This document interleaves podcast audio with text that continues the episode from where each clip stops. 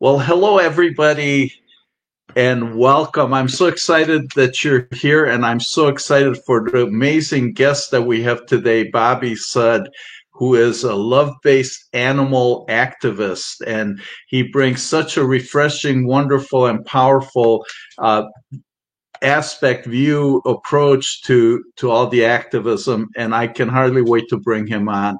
But first let me introduce myself. I'm peter goldstein founder and chief synergy officer for we did it. And our vision at we did it is to help create a healthy happy vegan world. Our unique role is to empower vegan and plant-based consumers to become even more effective as ambassadors imagine as an ambassador going through your day and being able to show up with confidence, open doors, and plant even more seeds. So, to that end, our work consists of three pillars. One is to learn better interpersonal communication. So, it's all about relationships. So, we can start those relationships, have that interaction, and we can open the doors. Our second pillar is about the content. So wherever our day takes us, we can present the most appropriate research, information, uh, success stories, whatever it is that that will help somebody who we're talking to to come to to hopeful curiosity and that's our mission to find people to bring them to hopeful curiosity and then allow them to see all the amazing leaders, all the amazing people that are in these movements.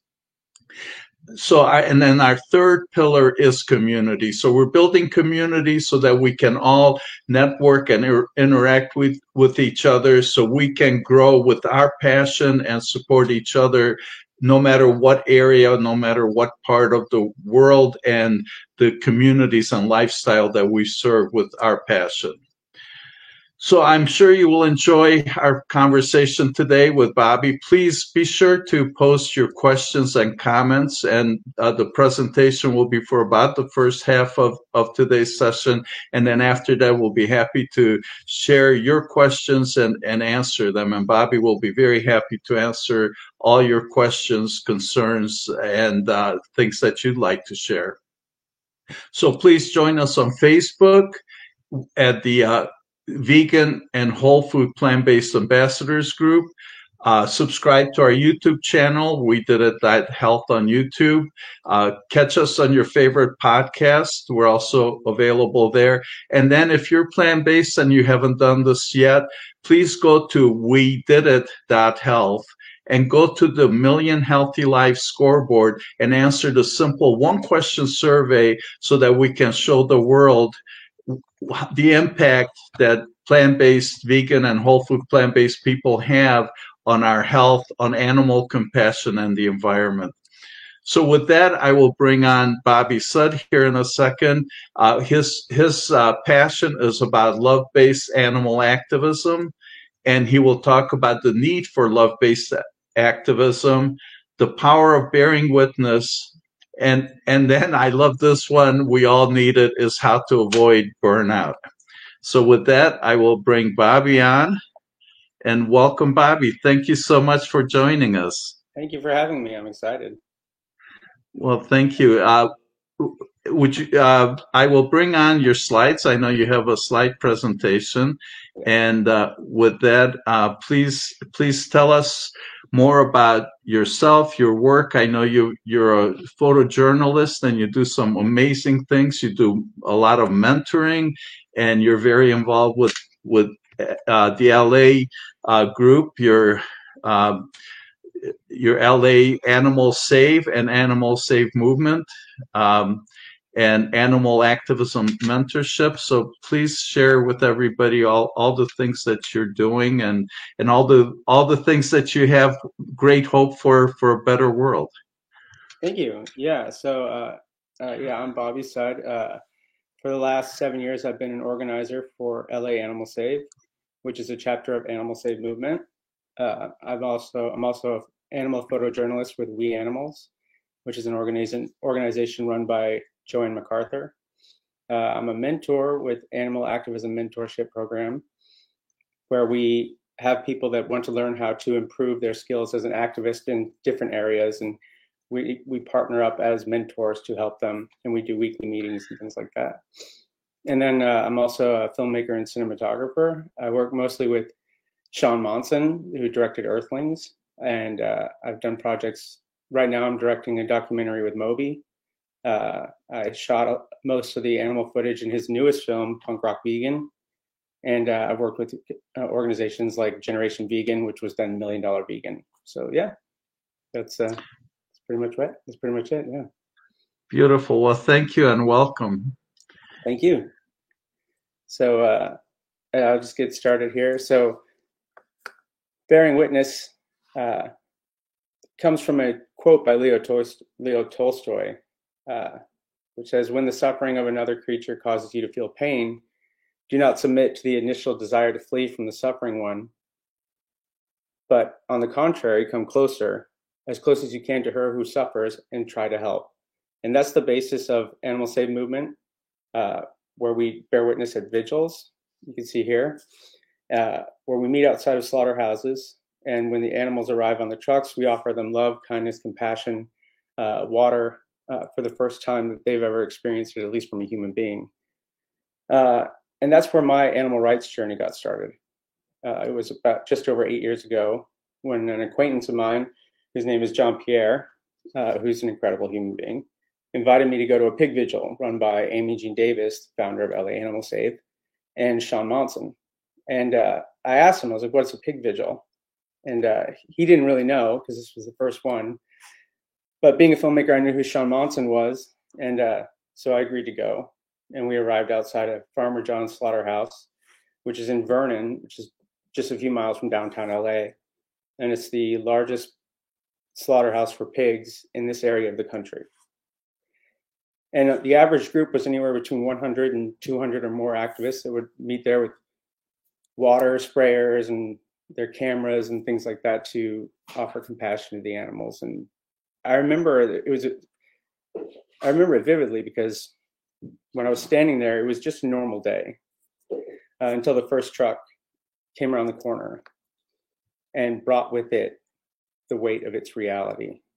And uh, these realities are easier for us to deny when all we have to do is turn off the screen if we're watching a documentary or videos on, on social media.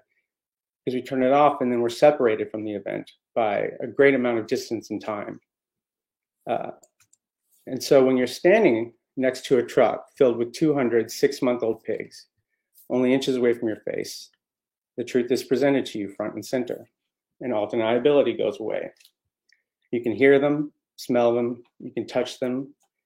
The air around them tastes different. Uh, and the important thing is that you go from a place of just knowing of something to knowing it. And in my opinion, that's most important for inspiring others to create change. And when I was looking into the time, I realized this was a very profound moment for me. Uh, that I don't know what happens after we die, uh, if there's reincarnation, heaven, afterlife, whatever. Um, what I do know is that I get to be here on this planet as the individual that I am now once. You know, maybe maybe there's reincarnation, but this individual who I am right now will never come back. I get one chance to create as much love and kindness, connection, and purpose as I can in my life before my one chance is over. And when I watched that first truck pull into the slaughterhouse gates, I realized that for those 200 pigs, that was their one chance. And everything changed for me from that moment. This is why vigils are so important. Uh, because of that undeniable atmosphere that fight or flight moment that you have for the very first time where you realize do I want to run away from this or do I want to lean into it and accept the reality of things? And it's a hard thing to do because that asks something of you. That asks something of you in terms of what am I going to do now? What am I going to do now that I know it? I've seen it, I've experienced it, and I can't forget it. And the most common criticisms I get about vigils are they're too emotional or psychologically taxing. Uh, we aren't saving animals, which is which is not true because at our chicken vigil, uh, we've rescued over 100 chickens. Uh, they say you're not going to shut down slaughterhouses by standing on the sidewalk, and they say that uh, they're already vegan, so why should I have to go? And it's true, we're not going to shut down slaughterhouses standing on the sidewalk. And that's not the point. The purpose of a vigil is the animals on the trucks in front of you. Because the moment you make it about anything other than that, you lose your connection and your effectiveness for what you're doing. If I make it about shutting down slaughterhouses, you know, that's just some, you know, future event that might happen. So therefore I'm no longer present. If the resulting actions of what I'm doing shut down slaughterhouses, great, but that's not why I'm there. And vigils are not just about getting non-vegans to become vegan. They're about turning vegans into activists. Because as human beings, our species is supposed to be vegan. Right? That's that's who we are. That's there's no moral the moral high ground is not veganism. That just gets us back to zero. That's the baseline. Activism is the high ground. Because with activism, we can help people start creating change also. We, we create the ripple effect. And motivation, I think, is what's most important. It's going to kind of take over most of the conversation, I think, because you know I've been bearing witness at vigils two to three times a week, nearly every week for over six years. I've worked with Shaun Monson as a cinematographer for over five years. I filmed in, inside factory farms, inside slaughterhouses, and on working kill floors. I've seen more than enough to have every reason to hate. To hate slaughterhouse workers, slaughterhouse owners, farmers, transport drivers, people who hurt animals. And I could choose to make my activism about hate, and it would be a reasonable response to my experience. I don't think anyone would say, oh, you don't have a reason to hate them, knowing that I've stood on, on a kill floor while they were slaughtering with halal slaughter cows and uh, it being an absolutely traumatizing experience. But if I choose to be motivated by hate, Every action I take would be a reminder of how much hate and anger I have. That's an exhausting world to live in.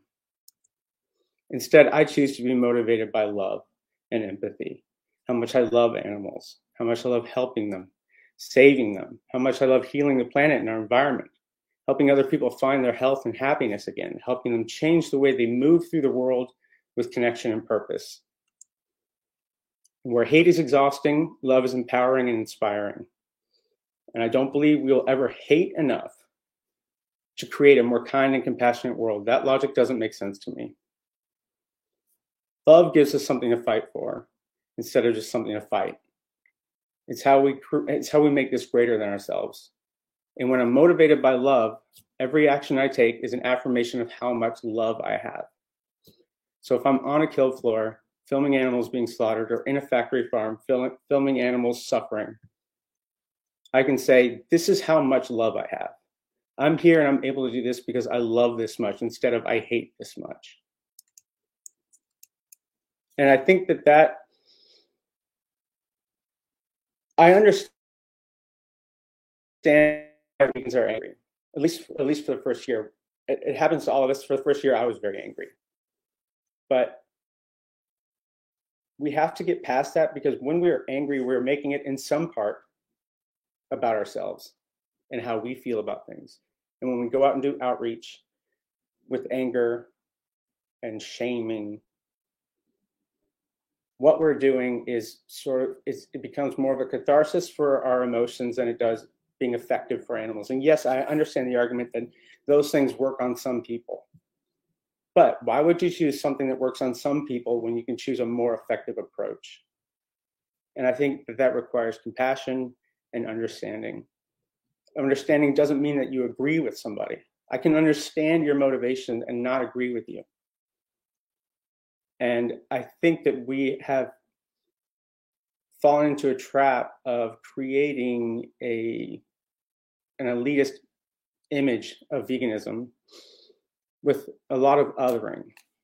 And what I mean by othering is that this idea that we're vegan because we're somehow better or they're not vegan because they somehow lack as much compassion as we do, or they, they're not capable of loving as much as we are. And that's just not that's just not true because I'm not vegan. I'm not a good person just because I'm vegan, and I'm not vegan because I'm a good person. Someone isn't vegan because You know, someone who's not vegan, they're not that way because they're a bad person. You know, good, bad, evil, just, right and wrong. It would be wonderful. It would be so much easier if the world were that binary. But it's not. It's more complicated and we're more complicated. In fact, those don't even go into the decision making when people decide that they're going to eat animal products. 99% of people on this planet that eat animals are doing it for one reason they believe that they have to. And another interesting thing is that there's probably no other topic that more of the human race would agree on than we should be kind to animals. And this is something that Moby said recently that I found really interesting. He said, with most activism for social change and things, you have to get people to care first, and then they'll change. But what's interesting about animal rights is people already care. We just have to teach them how to change. And that's actually a little more difficult. Because we hold, if we're doing outreach on the street, we hold no authority. We, we're not a person of authority. We're not an authority figure to these people. And so a stranger on the street who has, since they can, since as long as they can remember, where every parent or authority figure or doctor or nutritionist has told them, you're a human being, and as a human being, you need to eat animals, you need to eat meat and dairy in order to get protein and other micro and macronutrients to survive. And you believe that, and that becomes part of your identity because it's kept you alive up to this point. And so then you have someone on the street saying you need to stop doing that. It's bad. You know, you're harming the planet. It's you know, it's cruel to animals. But you're just a stranger on the street, right? So we have to understand what we're up against, the approach we're going to take.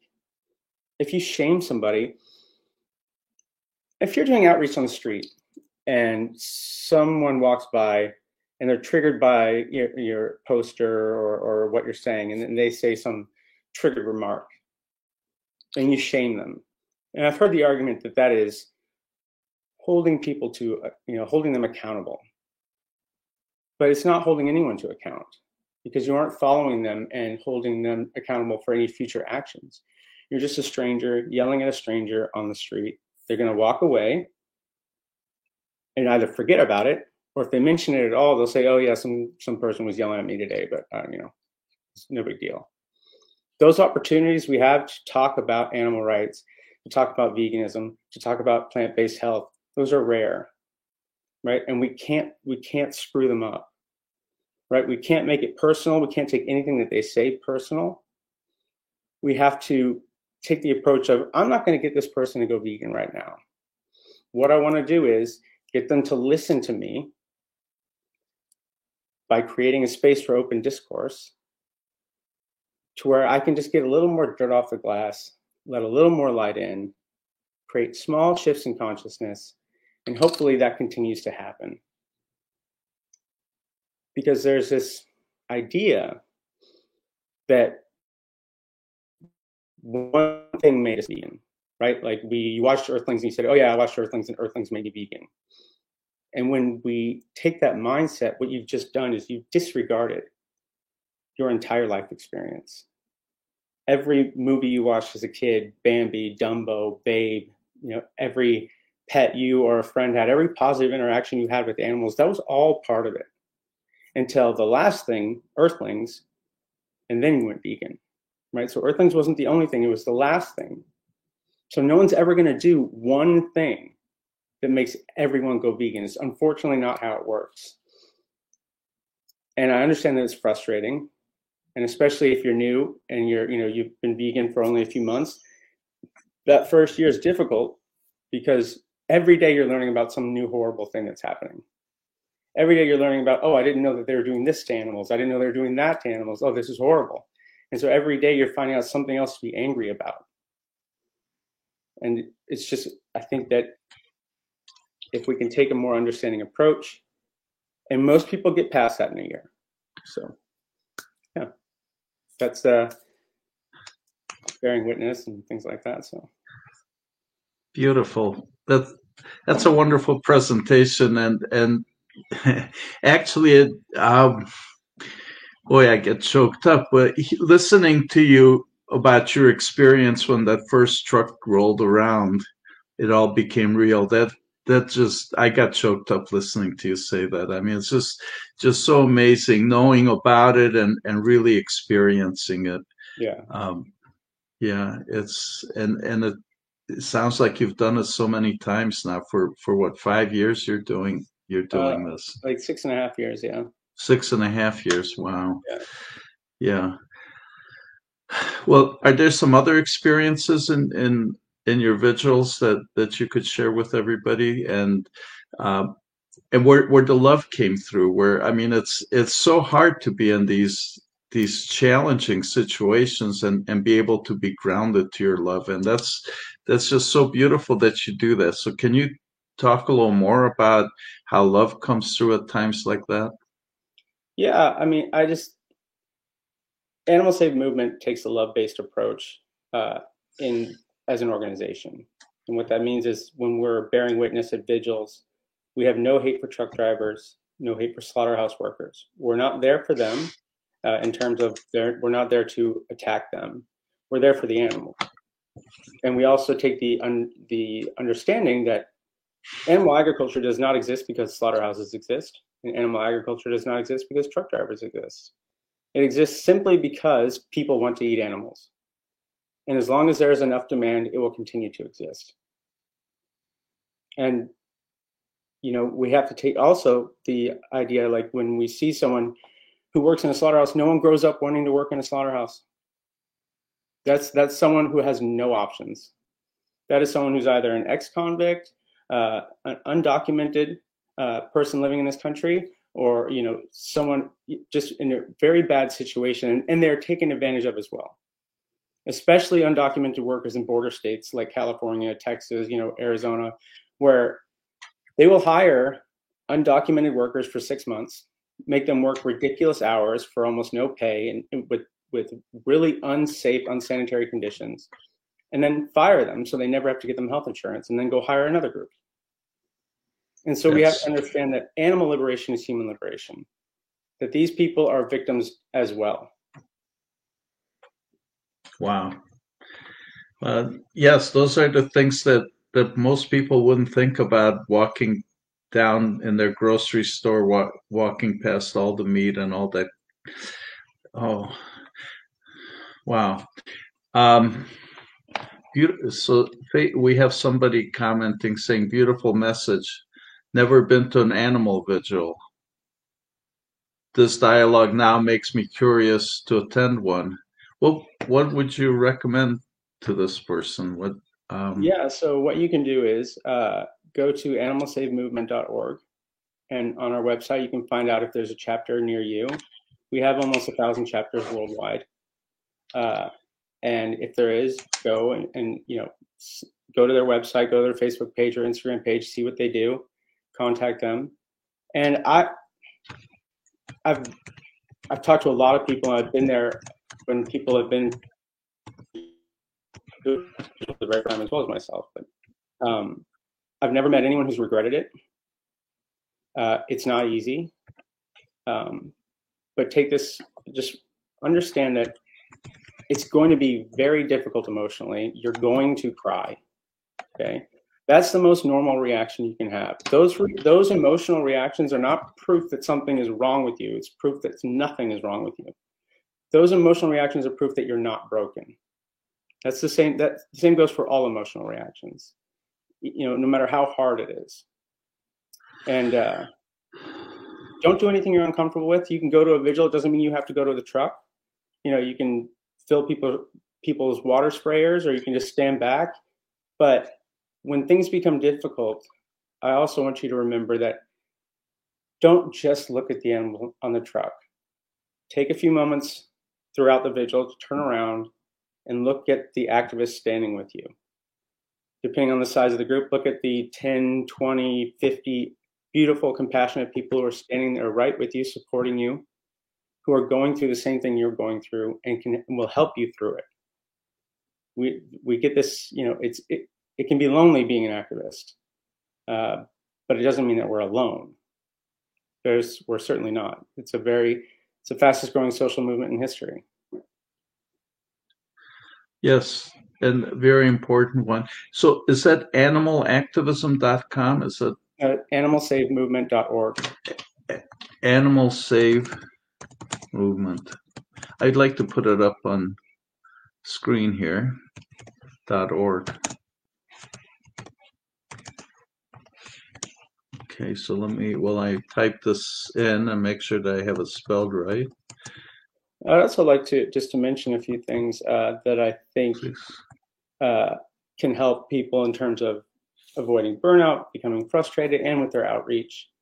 Um, we have to be willing to be honest about other people. Uh, what I mean by that is that I'll see a lot of times I'll see on social media someone will put up a post of a group of people at a barbecue or you know, someone eating a burger or whatever and saying, I just can't understand how they can do that. Of course you can. Of course you can. You were doing it a few years ago, right? When we became vegans, we did not become, you know, we did not transition as though we do like say or evolve into an entirely new being you know, I, I tell people before I was vegan, I'm a seventh generation Texan. I grew up on football, boxing, barbecue, and burgers, right? And then when I became vegan, guess what? I'm a seventh generation Texan who likes football, boxing, barbecue, and burgers. It's just vegan now, right? Everything, all of my my ethics and my morals were there already. I, I don't like the idea that if you when we say if you're not vegan, you don't love animals. That's not true if I wasn't, if I didn't love animals before I was vegan, I wouldn't be vegan now. Um, the the things that change when we become vegan are actually a little superficial in terms of it's really what we consider food, what we consider clothes, some of the language you use, what we consider entertainment and cosmetics and things like that. Everything about me, other than those things, is still the same. You know, and so we have to understand that you know, that's we can understand people who are, who are eating animals uh, because we were them. And you know, but for the flip of a coin, we'd still be them. You know, it's just that they have not been as fortunate as you to have the experiences and interactions that you've had that got you there quicker than than they did. So don't make them your enemy. If you're an animal activist, you shouldn't have a single enemy on this planet. If you make animal, you know, if you make slaughterhouse workers or people who are animals or people who eat animals your enemy, all they become is your adversary for life. Because what are you going to do? They're not going to disappear. You're not going to kill them. So you guys are just going to be standing off against each other forever. You should look at everyone as someone you who you want to be vegan one day. Everyone should be someone you want standing on your side next to you one day. That's the approach that we should take. That's words of wisdom.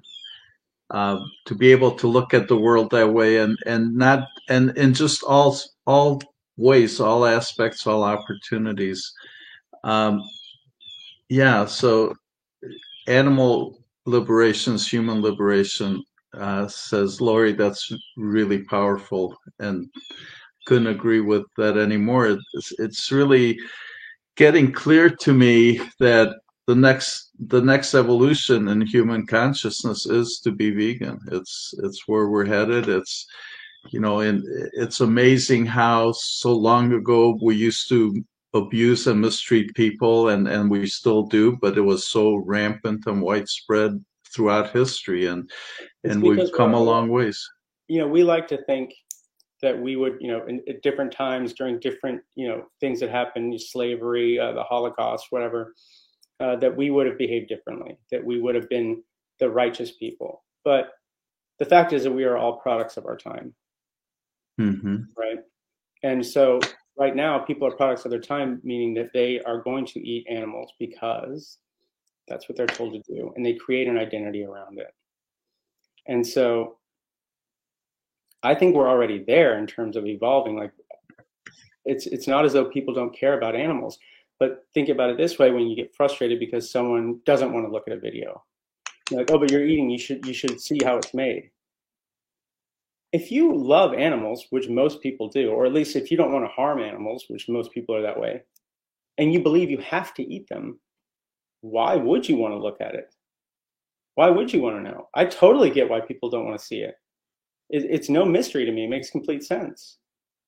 And so we have to be able to first have some understanding of human psychology that our the survival instinct part of our brain has is what most creates our identity of who we are. And by identity and survival instincts, I'm talking about safety, food, and reproduction.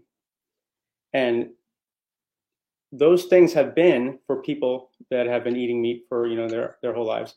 Eating animals is part of that. It has become part of their identity, and what they believe has been added to or you know promoted the success of where they are today, getting them to where they are. They say, "Well, I've been doing it this long. You know, it's got me this far. I'm still alive, and I feel good." You know, and then you have you know toxic masculinity and things like that, to where they believe that if they eat meat and that, they're more of a man, and that will lead to greater success of finding a partner and, and having sex and, and procreation and things like that. So this is all part of it. These are all things you have to work around. And so we like you're not going to it does happen. I'm not saying it doesn't, but it's extremely rare. You're not going to talk to somebody once and convince them to go vegan. Someone isn't going to change their entire dietary and lifestyle habits simply because you tell them to. Like if someone you're talking to is 40 years old, that means they've had at least 40,000 meals in their lifetime vast majority of them having animal products in them. Okay, so that's just from their meals, that's 40,000 examples of conditioning against your five to 10 minute conversation. Right? Having realistic expe- expectations also helps us avoid burnout. Because if you go out doing outreach, going, I'm going to get everyone I talk to to go vegan. How could they not? They're going to agree with me. I'm going to show them it's going to be here it is. Here's the truth. But this is not going to happen. And, and it's unrealistic to think that it will. And if we had the expectation of just getting someone to listen, getting someone to acknowledge some of the points that we make, that's that's a good day. And and this is something that someone like Earthling Ed, Ed Winters does really well, probably better than anybody. Human psychology that if I'm listening to a presentation or I'm watching a movie or I'm talking to someone, and even if I don't agree at all with what they're saying, if I leave liking them, I will continue thinking about what they said longer and Ed spends his you know like 80% of his time out you know on university campuses you know convince you know change my mind. Animal agriculture is cruel change my mind kind of things. Has conversations with people from you know at harvard he's teaching a class at harvard to students on the campus of texas a&m i have never seen anyone leave the table talking to ed and didn't and left thinking i don't like that guy. And, and, and like why, why would you want to make an enemy because then they're, they're going to put up their walls they're not going to think about what you had to say objectively. Like if we can be kind to people if we can remember that yes we were trying very hard to get people to understand us but we can't forget to be understanding as well i think that we're going to have better success uh, and, and more effective conversations with people. And that includes family and friends yeah that's that's beautiful for sure. So do you do you believe that part of what's pushed people away and and has given vegans such a bad rap with so many people is is because of those confrontations? And and then to follow up on that how do we make up for it? Uh, i i do believe some activism is has been counterproductive. Uh, and i just you know we've been the animal activism, animal rights protests and activism has been going on for 60 years. And for 60 years, basically what we've done is we've grabbed our signs, we've grabbed our chants and our megaphones, we've gone out on the street screaming, what do we want? Animal liberation. When do we want it now? Created a space where we're not going to hear what the other people has to say. We just want to talk. And I think that we're smart enough to be able to say, it hasn't been that effective you know for 60 years i don't think i think that we're smart enough to say maybe there's a better way. I'm not saying i know what it is but i'm saying i'm willing to like talk with people and try and figure out a better approach. You know but i think that a lot of that comes from one new vegans uh, and it being a very sort of cathartic approach to our own anger you know we're angry. We want to show people how angry we are. We want i want you to know how angry i am about all of this. But what that does is you just said you just made it about me in like three different ways. Like i want you to know how angry i am. You know, I want you to show how, terrible this is and I'm upset about it. Instead of saying, okay, but when I'm speaking for the, you know, animals that are suffering, what is the best approach? Is it to tell them how angry I am and, and you know, make enemies of people and turn people away? Or is it to do the difficult work? Because ridicule and I know I'm gonna. I, every time I talk about this, I, I, I get some negative comments, but the shaming approach, ridicule. There's nothing easier on this planet than ridicule. I don't have to know a single thing about you to ridicule you. The difficult thing is understanding and compassion, because it requires us to step outside of ourselves and into another person's life and understand where they're coming from. To be able to be able to listen to things that are contrary to our worldview that we don't like hearing realizing that they are not doing this in, to, in response to me being vegan. That their lifestyle has nothing to do with me. So it's not personal. And then be able to say, okay, yeah, you know what? Before I was vegan, I said some of those things. I use some of those excuses. I understand where they're coming from. Even though I don't like that, I can understand it. And if I'm not willing to, if we're not willing to understand, or at least try to understand, have a better understanding of the people that we're talking to and where they're coming from, we're not going to be able to reach them as effectively. We're not going to be able to tailor our message for them. Yeah, that, that makes so much sense. So what what are some of your favorite ways of reaching somebody, of understanding somebody, of so so your proactive ways of of connecting? Uh, actually, uh, so this happened when this was on a, actually a uh, uh, what's it, Clubhouse when Clubhouse was like popular, and there was a room talking about the Yulin Dog Festival, and uh, a scientist or a biologist from India came in the chat room, and he said he was working on trying to reduce the number of stray dogs in India. He was also brave enough to say in a vegan chat room that he's not vegan that he's mostly vegetarian because he eats a, you know, he lives in India and he eats a mostly Indian diet. And you know, of course, vegans. Some vegans were jumping on top of that, like saying, you know, oh, oh, well, you need, you know, you, you need to go vegan now. And so I, I said, first of all, I would never ask anyone to do anything for their entire life. If we remove emotion from the equation, okay, I, I understand that we're all going to be vegan for the rest of our life, right? But there's emotion involved in that decision. If we remove emotion from that and just pure logic, you can't say you're going to do anything for the rest of your life because you just don't know what's going to happen. Again, no emotion, like take all the emotion out of it and just work with pure logic. So I said, it's an unreasonable ask. I'm not going to ask you to be vegan for the rest of your life. And when you do, remember that when you when you first started, those first two weeks weren't exactly fun for most people. They were challenging uh, changing our diet, learning to enjoy new foods, they're challenging, right? And so if we, if you tell someone they have to do this for the rest of their life, and those first two weeks are kind of hard, and they're looking at a road that's 60 years long, they're going to go, oh, no, I, I, don't know if I want to do this. So I said, you're a scientist, this guy was a biologist, I'm going to ask you to do a 14 day experiment. Okay, because while asking someone to do something for life is unreasonable, 14 days, like you can ask pretty, someone to do pretty much anything for 14 days. So I said, why don't you adopt an, a whole food plant based diet for 14 days? For, no cheating, no cheat days, be honest. and at the end of those 14 days, as a scientist, do a, a honest assessment of how you feel, how those 14 days were, and do you feel the same? Do you feel better? And if you do, look at the next 14 days as another 14 day experiment. So don't look at your vegan journey as something you're doing for the rest of your life, but a series of 14 day experiments until it becomes something that you want to continue doing. And I think that that is a less a less scary approach for people. You know, and I I, I also don't, you know, when people say, "Oh, you need to give it up all now," right? You need to be vegan right now. It's all or nothing.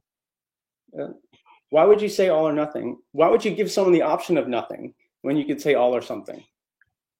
Beautiful. You know, it's like maybe the person says, okay, I'll give up all dairy, but I'm still going to eat chicken. And maybe for you, that's not what you want. And maybe you would have been able to give it all up. But they are trying. And they just said that they're going to, what they're going to do. There's a reason that we don't ridicule someone who is weak, you know, weak or, or overweight uh, at a gym. We don't shame people for trying. We should be encouraging them because that's someone who is committing. At the moment, they are committing to something new. And that can be scary. I know it because I used to weigh 300 pounds. I was type 2 diabetic. I had high cholesterol, heart disease, hypertension, all that. And those things that I was doing that created that in terms of eating standard American diet, eating fast food, while they're they were damaging to my health, they did create and bring joy and, and pleasure into my life. They did. And so when I decided to adopt a plant-based diet, I had to be willing to say, I'm going to give up these sources of pleasure in my life, which are at the time, almost all the pleasure in my life was coming from that. I had to say, I'm willing to give that all up and be very uncomfortable on the gamble that what you're telling me is true and I'll experience pleasure and joy in other ways later on. That's a scary place to be. And we have to understand that that's where they are at that moment. It's uncomfortable, and we have to encourage people who are uncomfortable, not shame them. Beautiful. So I, I'm wondering if the conversation just a little bit differently with rather than giving up with with replacing what so what are some of the pleasures that somebody could be replacing those pleasures with so that they're not necessarily giving up but just just doing something a little different well so that comes uh, to things like connection meaning and purpose right so everyone has emotional, physical, and psychological needs. And if you're someone who is morbidly obese, like I was, who didn't have much of a social life anymore, this wasn't who I always. I was a three sport athlete all the way through college, and then you know things got out of hand, uh, and so my life didn't have much connection. My life didn't have much purpose. I didn't enjoy the work I was doing. I was just staying at home, eating, playing video games, you know there was not much there was almost no meaningful connection in my life right and when we have emotional physical and psychological needs that aren't being met in meaningful ways we will find those we'll find ways to meet those needs in other ways which creates things like addiction you know uh, sex gambling food drugs whatever it is right and what we have to and this is important too uh, for the person who chooses that, whatever it is, you know, drugs, alcohol, sex, gambling, for that person, that's the best solution they have found to their problem. Mm-hmm. Until until it creates more problems in their life. Yeah. And so what you have to do is replace those with real meaningful connections and real purpose, which is easy to find if you become a vegan and an activist. Meaning and purpose become very apparent. You know, and yes. we do that by creating community, that has that do positive action that you know has that sort you know the uh, uh, what do you call it you know where positive action creates uh, more positive action creates more positive you know positivity in your life and that creates self-worth and when we create mm-hmm. more self-worth we become worth saving and when you're worth mm-hmm. saving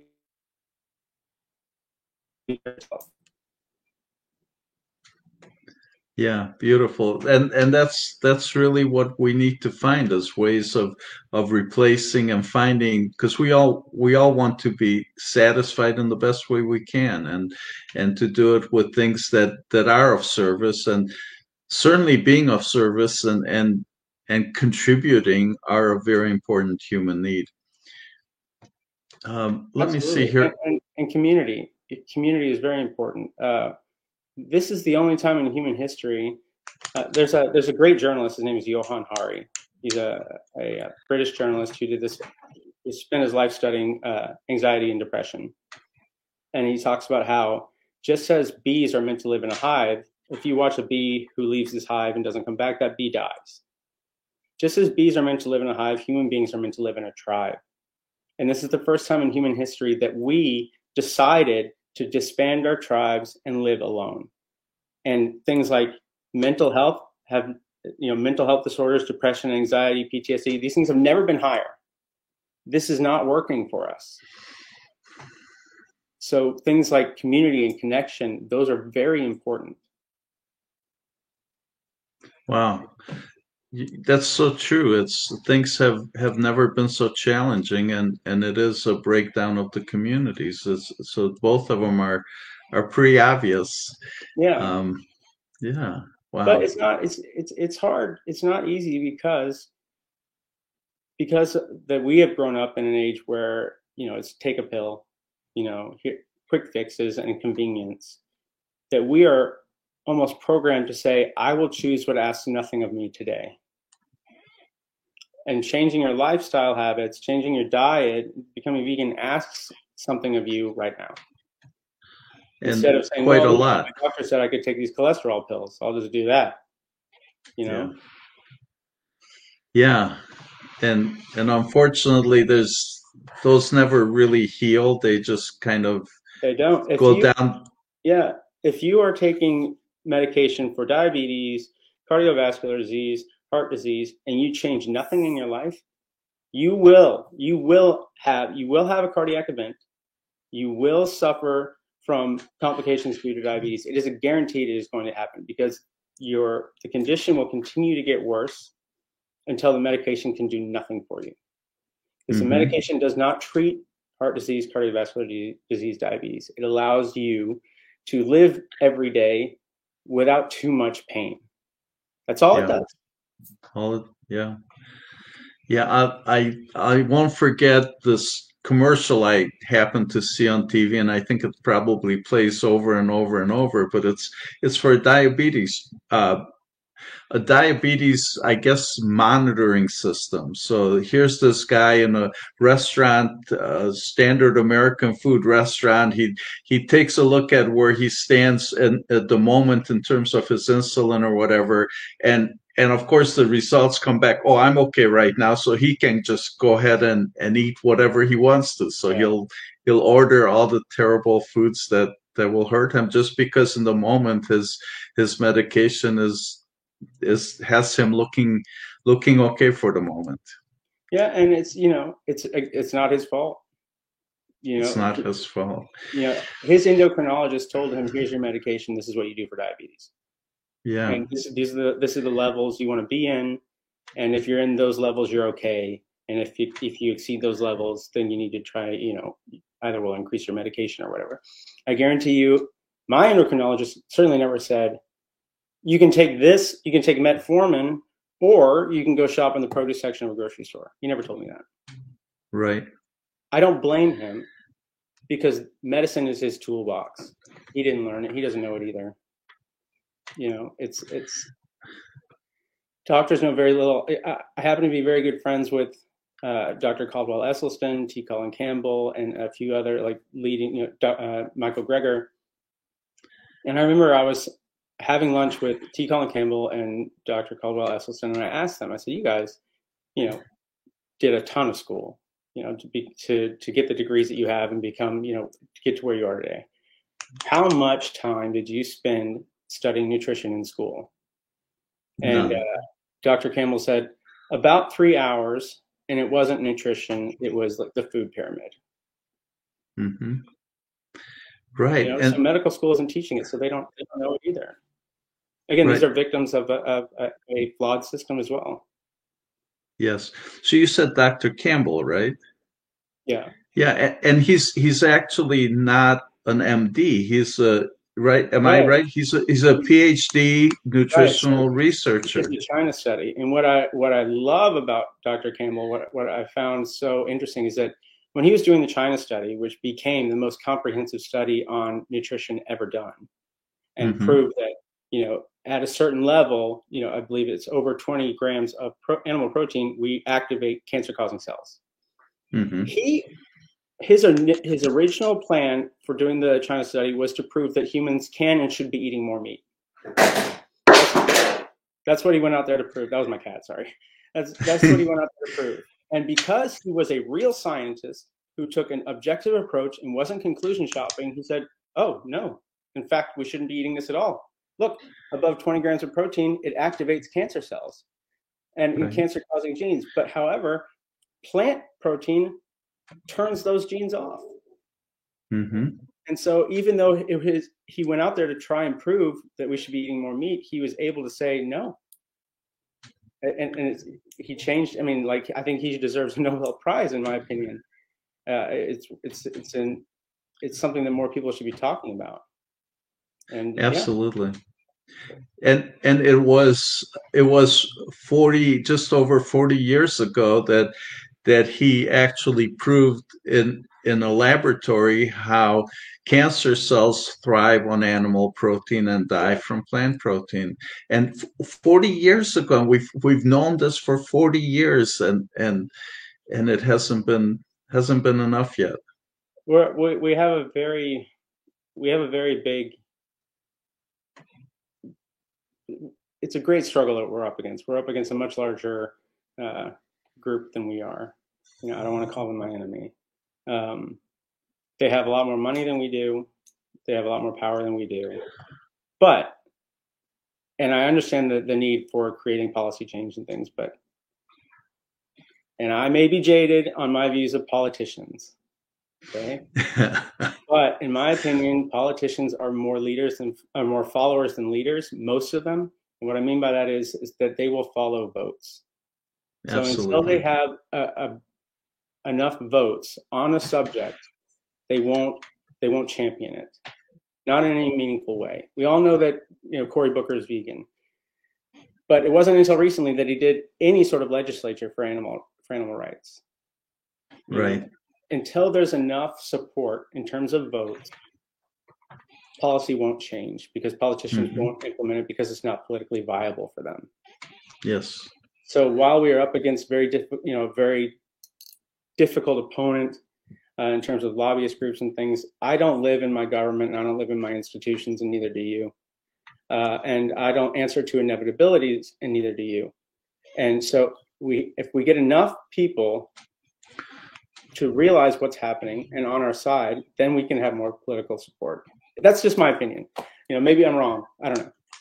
And if I well, am, if I am, then I am you know what? And I, I'm I'm right there with you, and I I could be wrong too. I it wouldn't be the first time in my life that I'd be wrong. Yeah. But uh, it and that's that's part of our work. So we're our work is focused on the grassroots ambassadors of, of the movements because it is from the ground up. Because that's how we can affect it, and and to to let pol- to be to have more of us so that the politicians can notice it, you know, and certainly one of my favorite examples is how is is about plant-based milk and how plant-based milk uh, because of plant-based milk, one of the largest milk producer went Chapter 13 bankrupt a couple three years ago.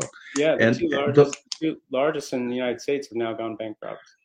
Yeah, it's great. Yeah, right. So, and that's where our power is. Then is our power yeah, is is as a community of consumers to to really exercise our personal power to make the choices that are serving us.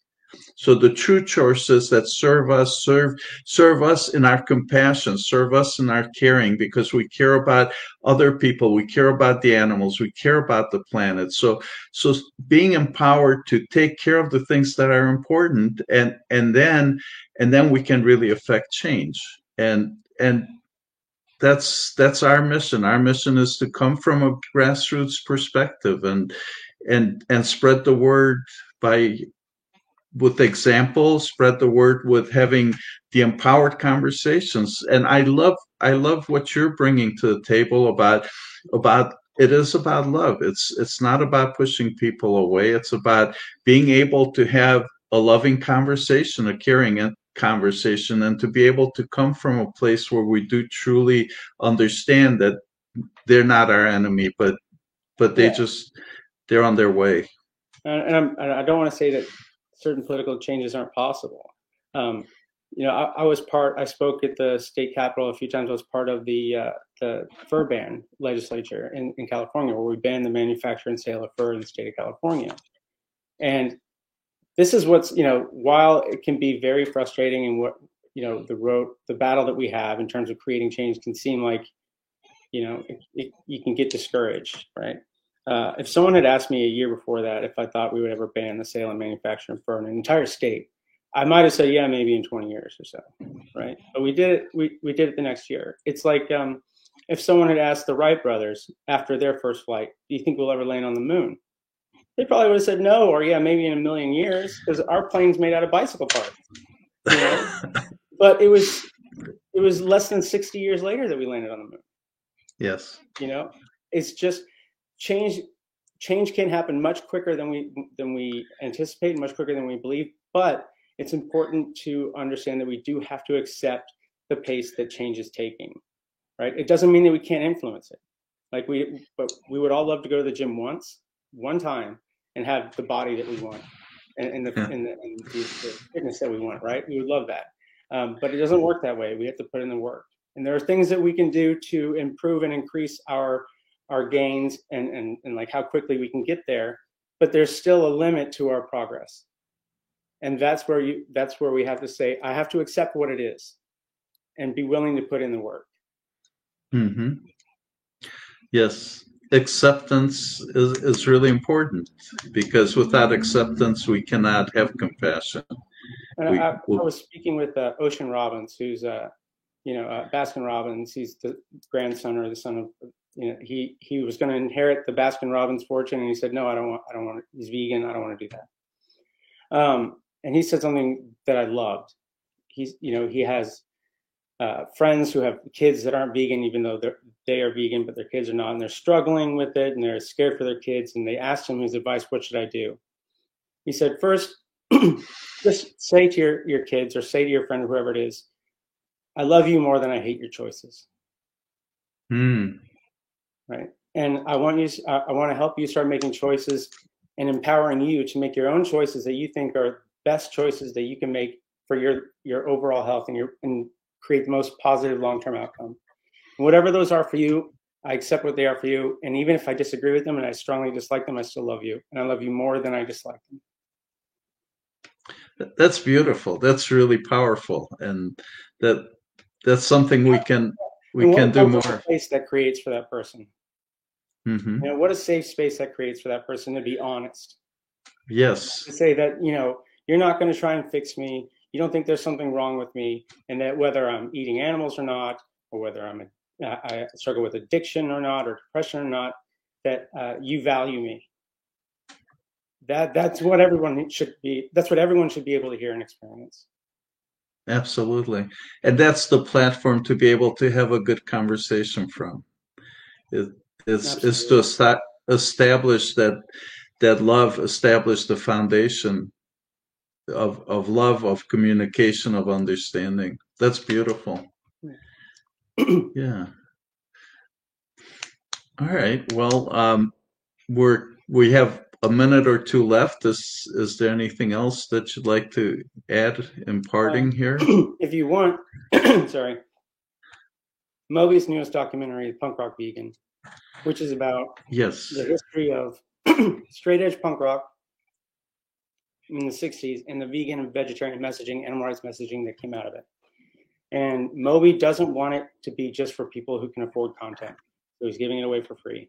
And you can watch it on his YouTube channel. Uh, and uh, I was honored that he asked me to shoot most of the animal footage in, in the movie. Uh, and so, yeah, I, I, encourage you guys just to go and check it out. See, you know, if you want to learn about I, grew up on pop punk. I didn't know much about actual punk. I grew up with like Green Day and Blink 182. So I didn't know much about like the Bad Brains and, and things like that. And so it was interesting. It was very cool to learn about that and how I had no idea because to me, like that kind of punk was like Sex Pistols, where they would like just go crazy and like punching people in concerts and stuff like that. I didn't know that all this love and, and kindness and compassion was coming out of it. So, yeah. Beautiful.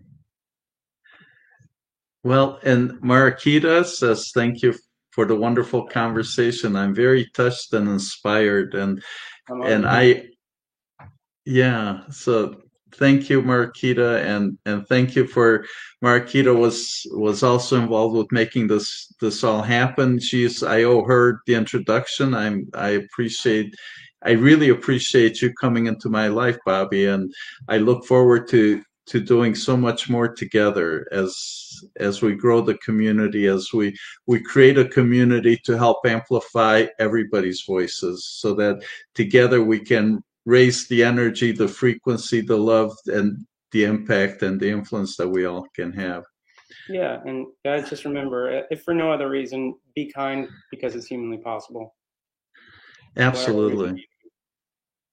That's beautiful. And Brett, thank you for your comment. Um, so glad to hear that you're learning much, and please stay tuned and and return again. And uh, and you too, Bobby. I look forward to your your returning and and and contributing so much. Um, yeah, thank you with the, for that. And I think we're at the top of the hour. Uh, Lori says, "Fabulous presentation." Oh, I'll you. be watching it again to capture even more of your you. gems. And and let's see here. Somebody else is saying receive some needed reminders today. Well, thank you, Facebook user. and you. yeah, thank thank you. So thank you everybody. And uh, and I'd like to sign off with uh, with the uh, secret vegan handshake that I learned from climate healers, and that's Namaste Vegan. Namaste Vegan. All right. All right. Thank you, everybody, and uh, and so long. See you next week. Bye bye.